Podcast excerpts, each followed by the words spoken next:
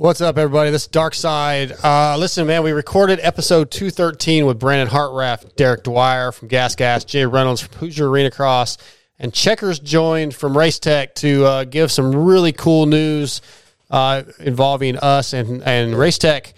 And unfortunately, something happened during the recording with the audio on uh, just the audio side. It, it went fine through YouTube but on playback, it's super staticky and fuzzy. I had to restart the computer, seemed to fix it, but there's no way for me just to post just this audio. This was a great show. We had a lot of fun talking about um, Gas Gas and Barcia being the only 450 rider. We talked about Austin Forkner. We talked about donuts at the end of this thing. I threw out the middle. I had a pretty funny conversation about that.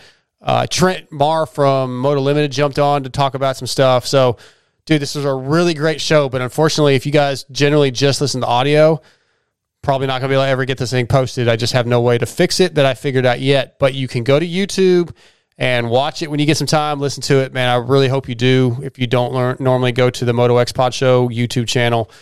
But it was this was a fun show. I actually got a bunch of responses from YouTube afterwards. People just saying how fun the show was.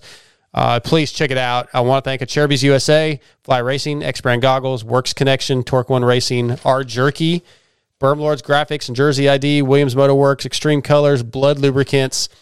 Uh, yeah, check it out. We have a new sponsor on board. If you watch the YouTube, you will figure out who that is. Uh, let me know, man, if you guys watch the YouTube for the first time, even if you just listen to it. But uh, please give it a follow on YouTube, follow our page, listen to it. I hate that this happened.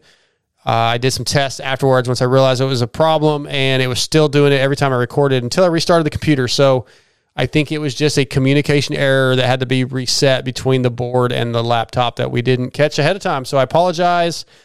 Uh, we'll be back soon, man. Thanks.